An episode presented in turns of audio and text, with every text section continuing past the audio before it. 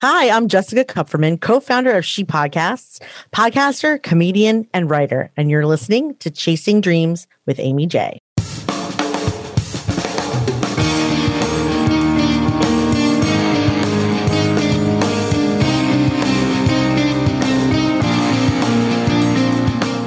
Welcome to Chasing Dreams podcast with Amy J. Amy believes that realizing a life without regrets is achieved by taking chances, chasing your dreams, making moves, and overcoming your doubts. The Chasing Dreams podcast will help you overcome life's obstacles, believe in your potential, and inspire you to face your fears. And now here's the woman who is passionately pursuing her dreams, Amy J.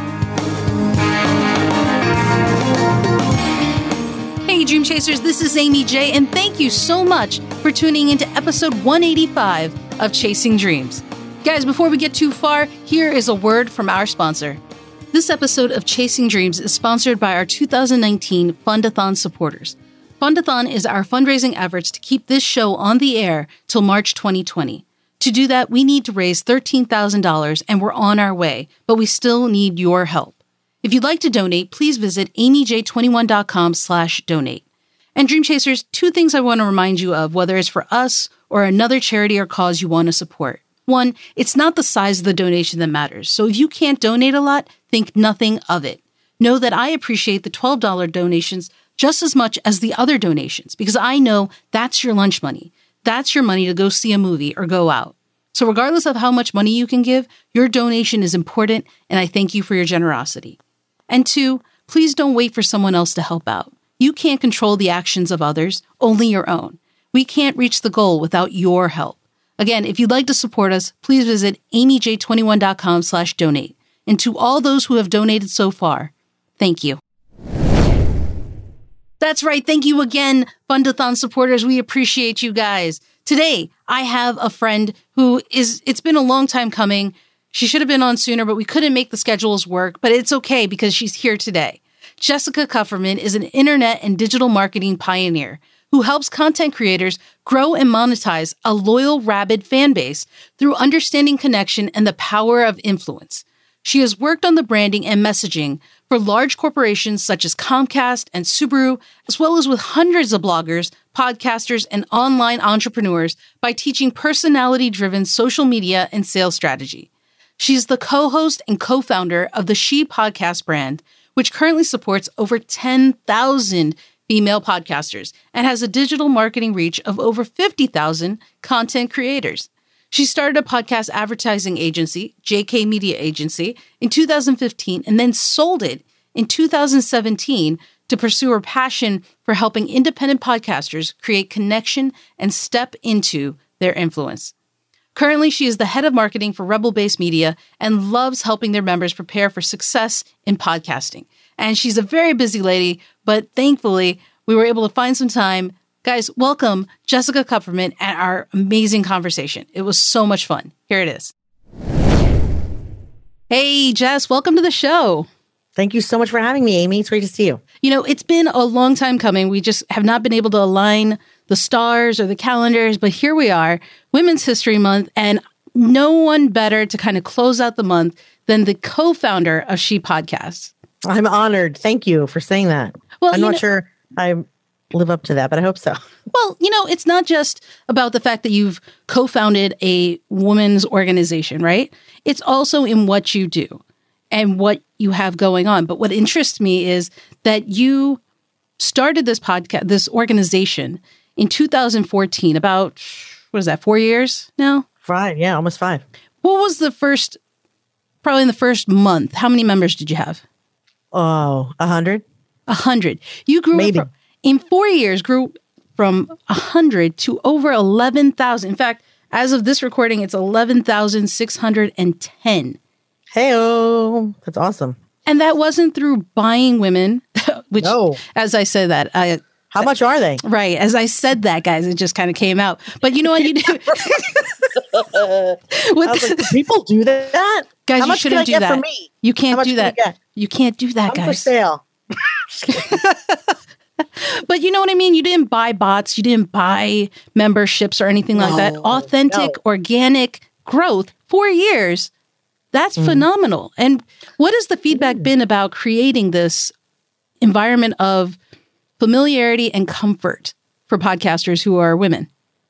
Yes. I mean, a lot of our members are very grateful for the group because they feel like they can be themselves without feeling worried that they've that they're asking a stupid question, that they have asked something that's been asked before. People in our group do not get snarky. They don't um, diminish people for asking questions that have already been asked a billion zillion times. It's nice. So it's it's Elsie and I like to say it's a safe space. And creating that safe space, I think, has a lot to do with our our own character. Mm-hmm. She and I have a lot of character traits that are similar. Integrities at the top of the list. So we don't allow people to sell. We don't allow people to be mean. We don't allow um, any kind of, I guess, is the word unacceptance, inacceptance. We make people accept intolerance. Intolerance. Yeah, thank you. Um, so so yeah, they're just grateful to have a place where they can ask whatever they need to ask to get their show going. And that's really what we wanted. We and it was created out of a need for that when we went to New Media Expo about five years ago and all the podcasters were men and they were all white and they were really intimidating and tall. You know, I'm like the shortest person I know. So like it wasn't just it was like Lewis Howes and John Lee Dumas and like other than Pat Flynn, they all tower over me. So mm-hmm. it was even physically scary to be like, how do I grow my show, guys? Hi, I'm down here, Lollipop Guild. Right. So like um you know, when I got together with other podcasters that were there, Elsie, um, Maggie, oh gosh, I, I should remember her name. I'm sorry. Um, Emily Chase Smith, and there were a couple others. It felt so much more relaxing. Like they all, they would. It was a feeling of I sympathize and empathize. Not here's what you do. Right. And that's what I felt was needed. So that's why we created it. And it's been an environment of that. And it's interesting. Have you had men who want to join? Yes. How has that been received when you? Because we, I don't, as far as I know, we don't have any in the. We do not. There are we don't, no right? So how yeah. how does it feel when when you push back on those asks? They're disappointed, but we're very gracious. I mean, you know, the answer to why can't men be in the group is every other podcasting group out there has men. Hmm. This is the only one that doesn't. It's going to stay the only one that doesn't. Like we don't, we don't need. I under. I mean, there are so many wonderful men especially in podcasting. Sure. Most of the men I know are the most wonderful men I know, aside from the ones I'm related to. But I mean, truly, they're the nicest. Yeah. But if you let one in, you got to let them all in, and they're not all the greatest people I've ever met. Are some that are bossy, condescending, or or even if they're not, they don't know that they're being that way, and so it it kind of it goes right back to like if there's a man in there will will just the presence of the male person intimidate one woman? If that's the case we don't want it. And so we just say listen you can join any other group out there but you can't join ours even though we love you and thank you for being our fan. Our patreon the super squad so we have now a five dollar tier of our patreon and we made a more exclusive um, group called the She Podcast Super Squad, and that's co-ed. So that's we've now finally figured out a way of dealing with that, but oh, we didn't that's have great. It. So if yeah, guys, men are allowed they can support still and exactly. do that. And you know, yes. what I love is that you stay to the principle of what you're trying to do, which is an environment of inclusion and safety of sorts mm-hmm. for women to be able to have those questions. Because I think you're absolutely right. The moment you bring a guy into the group, as well intentioned as they are. Mm-hmm. And I've seen it in other groups. Sometimes it's just the tone of the message or the the question they put out there that can put some people down or, you know, make them feel intimidated, if you will. Yeah. Um, you know, and also I just want to say it's we also allow non-binary pe- right. persons in and we also allow trans women in and you know uh, there was actually a woman in our group who transitioned to a man and he left and i sort of felt like a little abandoned but not because he became a man but because i really enjoyed their presence in the group and i really sure. enjoyed yeah but i mean you know she's not a woman anymore therefore she doesn't belong there and, and he he knew well enough more than i, I did but I still i'm a little sad about it but um yeah, I don't want to be exclusive as far as who identifies as female. It's really yeah. just about that male. It's really all about if you identify as male in any way, and however there's no it is, male right. part involved in there. Mm-hmm. Sorry, If you identify as both, we're cool with it. You want to identify, yeah. you know, I mean, that's fine.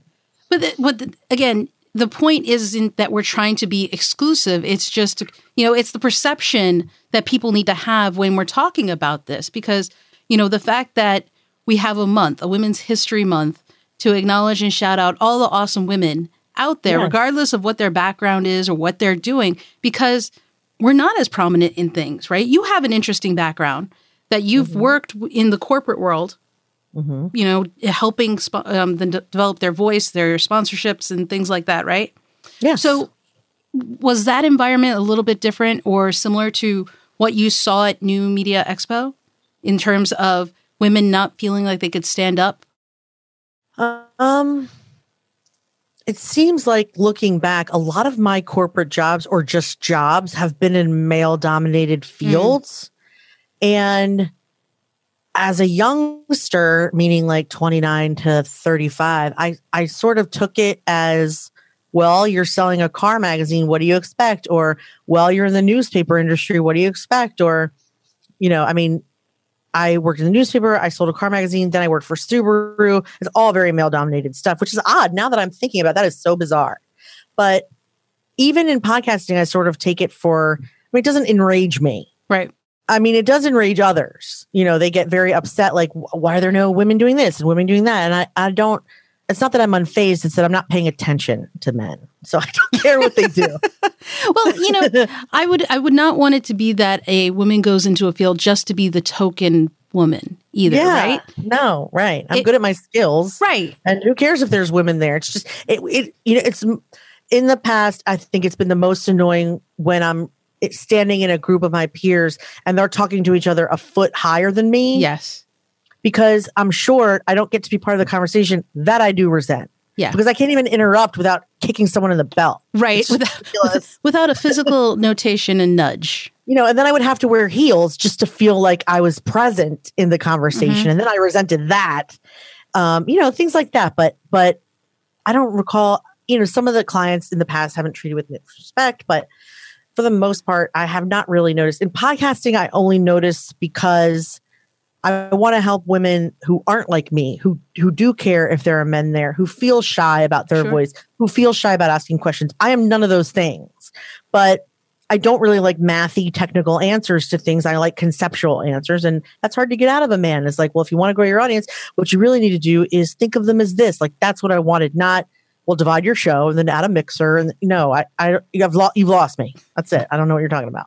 But and and I, I completely understand that. And it's one of the things. Uh, sometimes people are more open and willing to be open in and around people they are comfortable with and who are similar to themselves.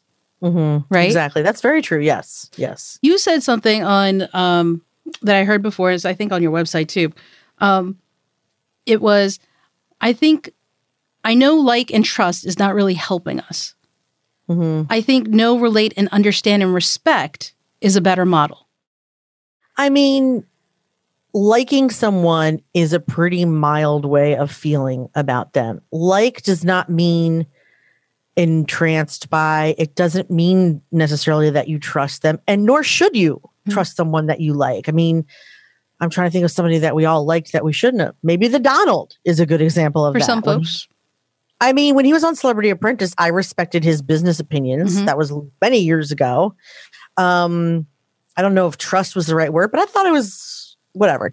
He's not important. The important thing is, I think that like shouldn't. If, your, if your goal is to get someone just to like and trust you, you're not reaching far enough, and you're not saying enough. Mm-hmm. You're not saying enough to make someone trust you. That's why they need to understand where you're coming from. They need to understand about you you need to reveal yourself. That's the only way people can truly become your loyal fans is if they feel like they know you. And because we're such a closed off society, that is very difficult. It looks easy, but it's not easy because if you look at some of the just the social streams of people in our even just in our own circles, yeah. like how much do we really reveal mm-hmm. about ourselves? We can teach marketing, we can teach transparency, but we don't offer it. And I think that's hypocritical. Yeah, it, it's interesting because I think the distinction you make with those that quote with saying, you know, I know like and trust isn't really the thing to do. I know relate and understand and respect is mm-hmm. is a better model i think in general because to your point society is different from what it was t- 20 years ago Very true. 10 years ago Five years ago. five years ago, right? yeah, five years ago, right? Yeah. And I think the advent of social media has made a lot of us sensitive. And for anyone who's like, "Ah, I'm offended by that, maybe you're a little bit sensitive right now, Hello. Gotcha. right? So, but Right. I, I think when you go to understand respect, especially when you you want to hear someone's story, because you also say, and I think this is from your website, you say to celebrate the things I've helped create and stay out of the way when the stories being told don't need my two cents. That's one thing That, that has been quite a lesson. that that's one thing I love about you, and I've seen it in your social media postings and what you've done, and how you've actually kind of transitioned from uh, having your own advertising agency to now trying to focus on the independent uh, podcaster and and the articles you've done and conversations you've held, whether it be at She Podcast or anywhere else, and how you raise issues that are important, but if it's not necessarily affecting you, you want to raise the issue and have those who are better equipped with it speak up. Right. So you don't shy from things. I Yeah. find. No, I don't shy from things, and and I'm not sure if that quote is specifically referring to um, issues that arise around people of color. I'm not a person of color, and so I and so what at first when I was seeing a lot of conversation about that, um, I would I would respond or comment, and I didn't realize that was necessarily white centering. I was just trying to participate in the conversation, not necessarily make it about me.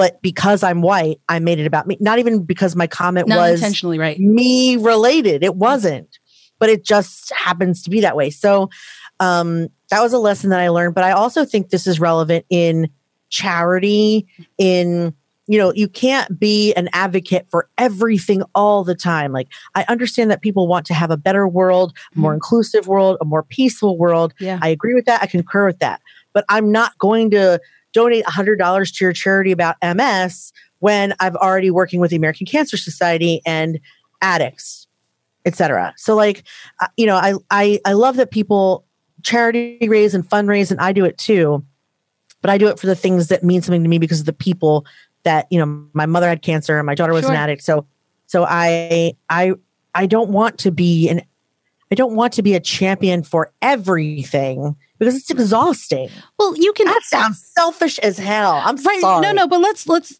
Wow. let's unpack that for a second because I think that's true. Because if we put that pressure upon us, where every charity or if every um, solicitation I get in the mail about donating to uh, fundraisers for, and I it's it's going to sound harsh, guys, but it's like you know the animal fundraisers or Yeah. leukemia or you know hunger in so many things. Homelessness. name name it, it'll come Africa. but I can support and understand and agree with the cause and not be able to financially support it because we can walk and chew gum at the same time.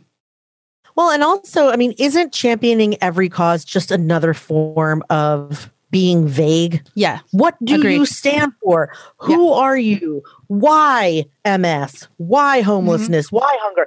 Just there's so many people that even just like I'm supporting this. You know, the Facebook has like a yeah. The, oh, the fundraiser. template like I'm supporting this because it's my birthday. Donate to it. Well, where's my incentive?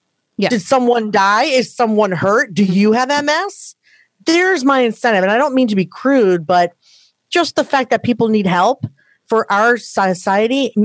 For me, it's not enough because I already am helping the people that I want to help, Yeah. and I don't.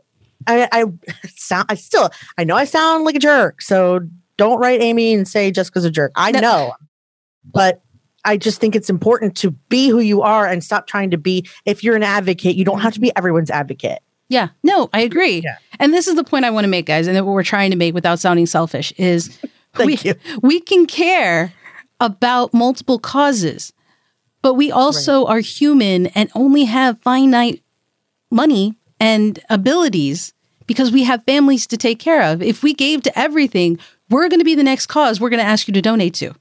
Exactly. And and I just think no matter what you choose to post, even if it's not about charity, even if it's about what you're making for dinner or your food habits, like if everything you post is about one subject, you're no longer three dimensional or even two dimensional, you have now just become a megaphone for your thing. And that's not transparency. Yeah. And I, I think I think it's an important thing for us to say because I think some people are like, if I get hit by everything, I can't donate donate to anything. And I think that's just right. just as True. bad, you know. Own something like for Jess, it's Cancer Society. For me, mental health. You know, own mm. your cause and go forth.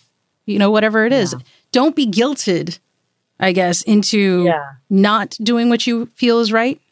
Is what or we want to say. Support the things that mean something there to you, you. Thank you. And and don't feel pressure to do everything even if you are a person who champions causes like just focus on the things that matter to you and some of this is finding out and figuring out exactly who you are and exactly who you're not and that's something else on social media that people play with mm-hmm. and i think that's a dangerous thing especially if they have a business versus their personal mm-hmm. there's so many people that are t- teachers that create this persona of sweetness and niceness and quality and education and then you meet them in person and they're Rude. not that smart or yeah. kind of racist or whatever. I mean, but yeah. but it doesn't come out on social, and I think that's well, it's a shame, really, because it, it's well, kind of scary. So, so, that's why no like and trust also does not work because you can't trust what you see all the time. Yeah. Well, yeah, I think that's absolutely true, especially with social media. Like, yes. how often do you see the negative or the ugly on social media? You filter it, you take 20 versions of it until you find the one that looks right and then you post that. But right. I social media is a great thing. It's brought people I haven't talked to in a long time together, but it can also be very very dangerous, you know, to right. oneself if you think that's the only thing these guys are going through. Yeah. I mean, it can be hard to you know, but then there's the other like have you ever seen someone on social media that like every day talks about how depressed they are? that's also not really the best idea because people no. worry about you. Yes. In fact, I had a friend that didn't post. She was just telling me this the other day. She used she's used to posting jokes and funny stuff mm-hmm. on a regular basis, and then her husband was in a car accident. And they were in the hospital, and like then her kid got sick, and she hadn't posted in like ten days. And like one of her friends got worried that they hadn't heard from her. She wasn't responding to text. Oh, I think her phone service stopped working or something happened. And so they called the police and made the police go over to her house. She's just like, I'm just not on Facebook. That's it. I'm fine. It's not an emergency. I didn't say there was an. Emergency. She just stopped talking. Period. It doesn't mean people are dead, y'all. It just means yeah. they're taking a break without announcing it. You know, the better. And that's the, okay. Yeah, I just thought that was hilarious. It but, is um, because you know, with the way things are today, you don't have yeah. to announce. You don't have to announce taking breaks from social I media. people announce taking breaks because I feel like they think we're going to miss. You know, there's so many people online. We don't miss you. I like when you're there. I won't know if you leave. Really? Well, would yeah, you?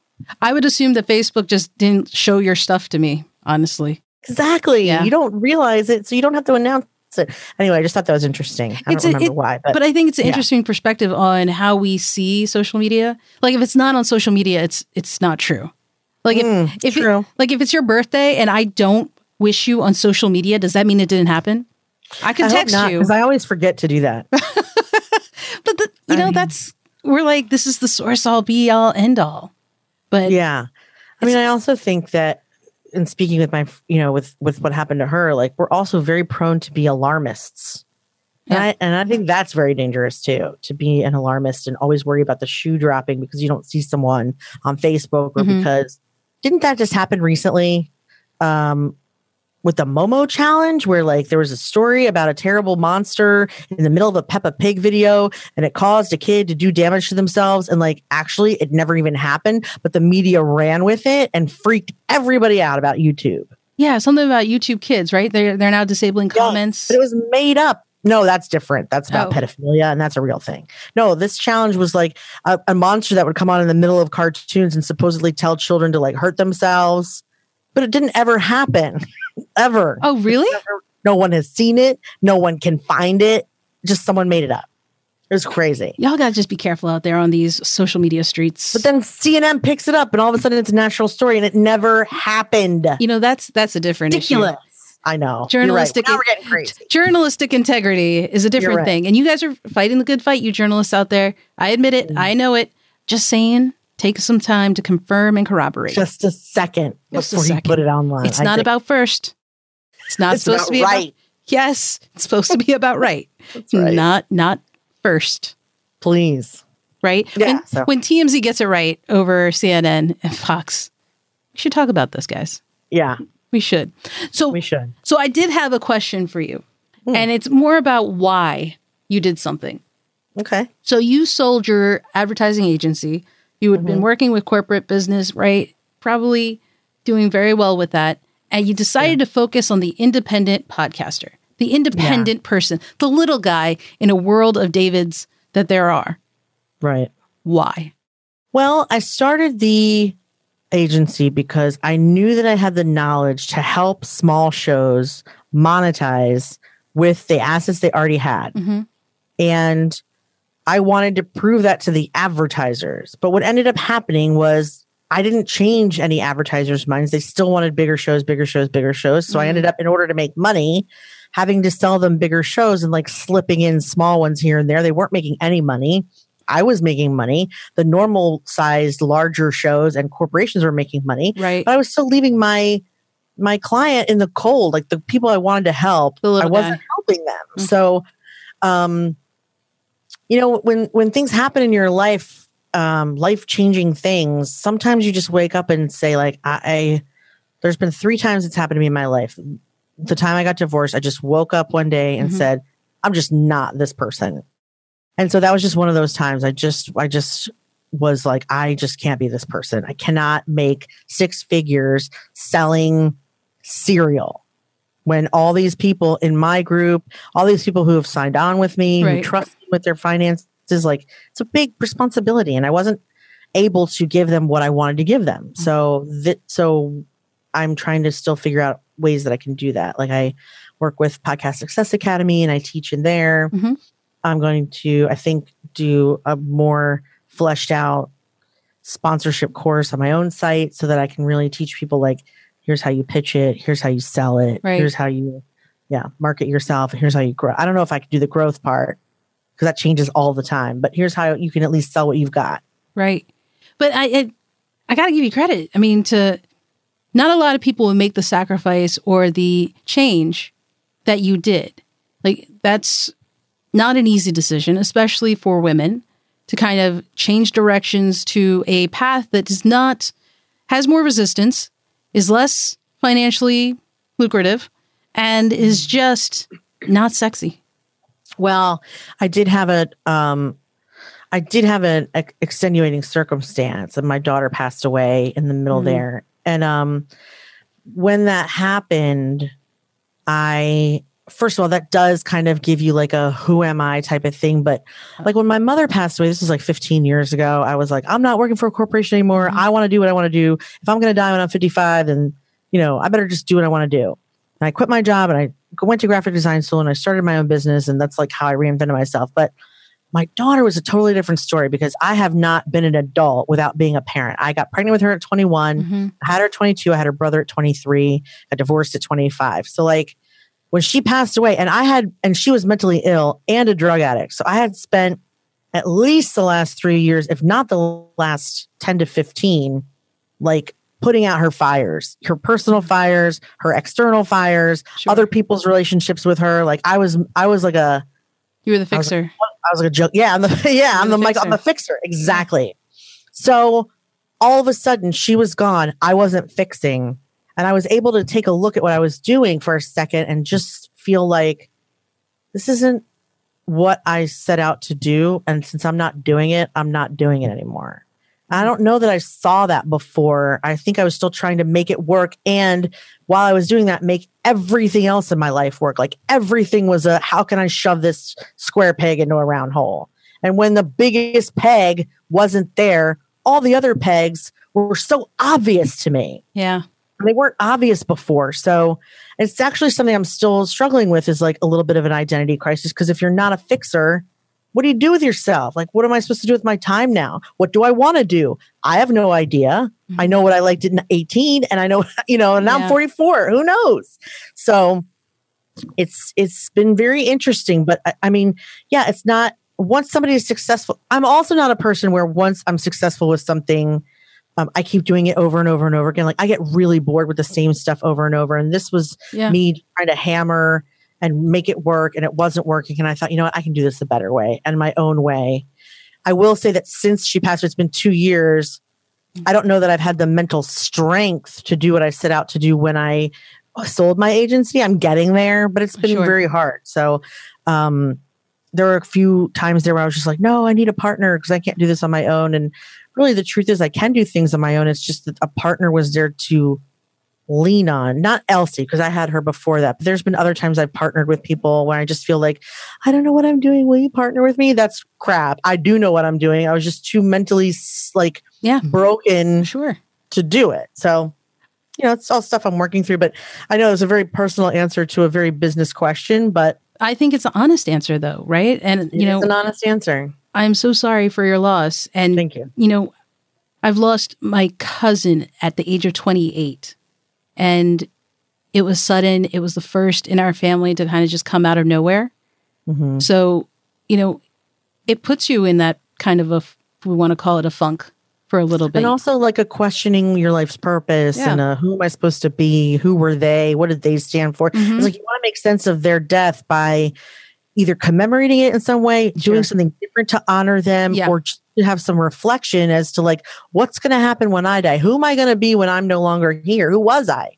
All of these questions are so strange, but but also interesting. Yeah, and it, and it's something we, we have to go through and allow ourselves the time to do it. So the fact that you're still trying to figure it out, I think, is normal.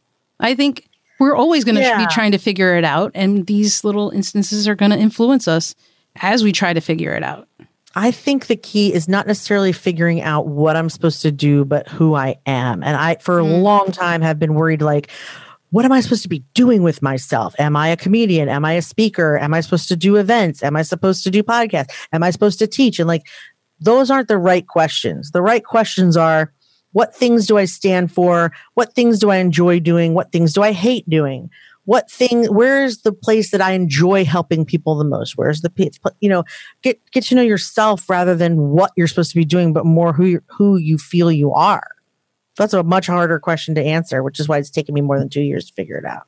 And I, think sometimes it's You know? an ongoing answer. or- Yeah, that's um, probably true because we Right? change. That is an We ongoing do. answer. But some fundamentals are the same. Like I'm never Sure. not going to be funny. We all know that, as as you all have heard here today. right? Like that's that's just going to be. Some things are just Uh, innate in you, but I think I'm glad you Right. talked about this because I think we all struggle with that, right? It, sometimes you come to a point where you're like, why am I in this career? I did that at 27 when I was a computer science computer engineer at NASA, and I was like, I'm bored. yeah. I was bored, and every That's quite a statement. yeah, I know. And everybody was like, you know, happy for me. This is what you're supposed to do. You're on the right track. You are golden with life. Mm. You've you've hit the jackpot. What more could you want before the days of shutdowns and whatnot? You know, steady job, federal government, pay. But I was bored and I was like, Yeah. this isn't what I want to do. And I pivoted. And I'm still pivoting Yeah. this many years later, you know? I don't remember how old you are, and I hesitate to ask you on your own show. That's But right. I, do say think- it. I'm 38. Yeah, so I was going to say, like at the end of the 30s and the beginning of the 40s, I feel like that's a major shift. Mm-hmm. Yeah. I also had a major shift at 25. 30 was kind of like steady, but, but Yeah. after 35, I got to be like, hold on, am I middle aged now? Like, oh my, that's Yeah. something. I got to think about that, you know? But you know, and the great part of what you're doing and what people are doing, what I want people to know is you're not quitting. You're not giving up on figuring out that answer. No, I'm just starting really. I have to figure it out. I mean, just because so like I've read books about grief and like how if someone close to you dies, you can you can go through the motions of your life for a pretty long time. Um it's called the waiting room, I guess. Christina Rasmussen calls it the waiting room where you're not the person you were when they were alive, but you're Mhm. not the person you're gonna be now that they're gone. You're just stuck wow. and like it was a pretty powerful concept because I don't want to be stuck because that's not really a good way to live your life. Like I'm still alive. I have to figure out who that person is that doesn't have a daughter. I don't know who that is, but like, you know, ready or not, here it comes. There you are. Yeah. What choice do you have? So I just think, you know, I have I have two other sons. I have a husband. Like I can't just have the same day every day. Yeah. It's just not a good use of life. No, and and to your point before, you'd probably get bored. Uh, yes, I'm bored often. So, yes. You had another saying that um, stood out to me, and you said it earlier, actually, um, or kind of circled around the concept, and it was that you know your legacy your legacy won't be your body of work; it will be how you make people feel. Mm. this is in relation to my mother and my daughter. So, um, both of them were very similar Mm. in that they were moody and self isolating Mm. and then victimized themselves for it. So, like, my mother was, um, she felt very isolated from her friends. They didn't necessarily agree that she should get divorced. They didn't really agree that she should get remarried Mhm. she was the internet was just starting she met a lot of people online that were friends that like to do beading projects and she was kind of like in charge of that stuff but you know for the most part it was a very um isolating experience. Um so when she passed away from cancer like i don't think she realized how many people were going to come to her funeral. I don't think she realized how many people would be affected. I don't think she realized how many people would miss her. She didn't feel that way. Right. and it, it didn't affect me then but then my daughter passed away and her isolation was much more extreme because she had borderline personality disorder. So she often felt like people were against her even if they weren't. She perceived people hated her even if they didn't. Or if they didn't she would cause it to happen so that she wouldn't be the one to get hurt.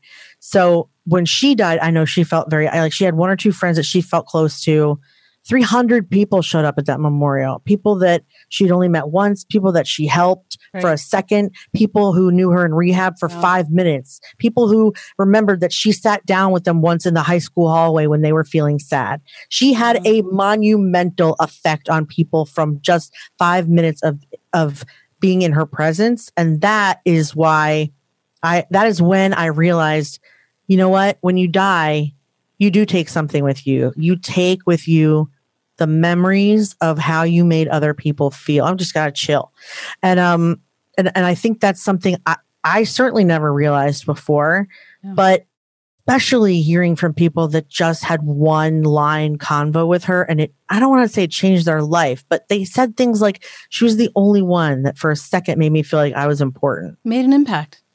she didn't do it on purpose certainly but that was just who she was and i just feel like i don't know it really made me reflect like i am gathering stuff because i like to go shopping but i can't take that with me. I'm certainly not going to take money with me but if i'm not nice to people if i don't engage or invest in relationships no matter how shallow or deep then I, then I truly i really don't have anything. I have nothing. Because when i'm gone and 300 people can't say she made a difference to me that's all that's all you get. That's all that lives on of you is people's memory of you not your sh- stuff as i say. I love that. And, you know, it's so true. It's such a simple concept. it But- is i know It's such a simple concept, but we we have a hard time grasping that and I mean, accepting people it. say you can't take it with you and like that's certainly true but but then i think that gives the message of like do whatever the f you want Yeah. which isn't really the right message the That's real right message is like you're not going to take it with you Yeah. so live your life in a way that helps people remember you fondly i think And I think that's a powerful message. Again, simple message, but Yeah. powerful. Yeah. And, you know, it's, I think it's just as important that you live the life you want so that you can affect the people that you're having, so that, you know, it, it's as you said, when you go, you've just impacted all those people. 300 people were impacted by your daughter. And now we'll probably Yeah. carry that on and impact 300 plus more. I mean, probably more. You know, the first Yeah. year that I did the, I did a walk for uh, a, a local organization, Attack Addiction. Mhm. I raised like seventy five hundred dollars just online Fantastic. from people who I think were affected by her because of, even if they never met her, because I was telling her story. Because I told stories of how only my daughter would have all her crap sent back to me from the rehab in Utah, and the whole bottom of the suitcase just be covered in glitter. Mm. Like what? How? How did that? How does Emily just have glitter? I don't remember buying her any glitter, right? but but that's it. Really was so Emily. Like she, she just it was perfect. It was so perfect. She was sparkly and funny and witty and hmm impossible to miss, just like glitter. So stuff like that, I think, you touches people, and then they, you know, and then they're affected by her too, or even by what I miss about her, even about how angry I am about this happening or anything. So by talking about her, I sort of try and help her impact spread a little bit. Leave your impact like gl- glitter. Yeah. Mm. Yeah. That's crazy. But yeah.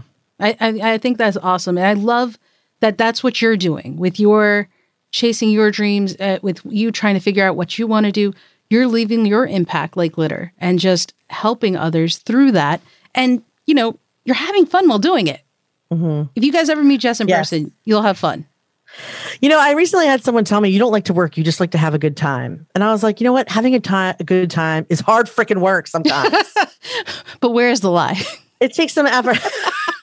I mean, but it, I, I, do like to work, but it, if it does not have fun, I don't want to do it. It's not wrong. What, why can't you have both? Though sometimes, you know? yeah. I mean, I I need to have both. It's not it's not incorrect. I have to have both. It's you true. can have fun and work at the and I like time. when other people are having it with me. It's not just my own fun. No. I need everyone around to have fun. No, it's not good. Absolutely. Yeah. Jess, I can't thank you enough for coming on thank the show you. and just being so open and honest and sharing your story. I know it's helped many people listening. Thank you so much. It's been an honor talking to you, getting to know you, and being on your show. It's wonderful. Thank you. And guys, there you have it. That was Jessica Kupferman. She is an awesome lady who's gone through so much, is doing so much, and is just all about serving others, honestly, and having fun while doing it. You guys can learn more about Jessica over on the show notes page at aimeej21.com slash episode 185. That's episode 185. And guys, remember, if you'd like to donate and support us with our fundathon, please visit aimeej21.com slash donate. The link is in the show notes. And until next time, guys, keep chasing. Thank you so much for listening to Chasing Dreams. Aimee would love to connect with you and hear all about your pursuit of chasing your dreams. Connect with her on Facebook, Twitter, or Instagram via at Chasing Dreams HQ, or you can find Aimee on Twitter at AimeeJ21. That's A I M E E J 2 1. Be sure to visit headquarters over at chasingdreamshq.com for more inspiration, motivation, and resources to help with your own dream chase. We hope you'll join Aimee next week, and until then, keep chasing.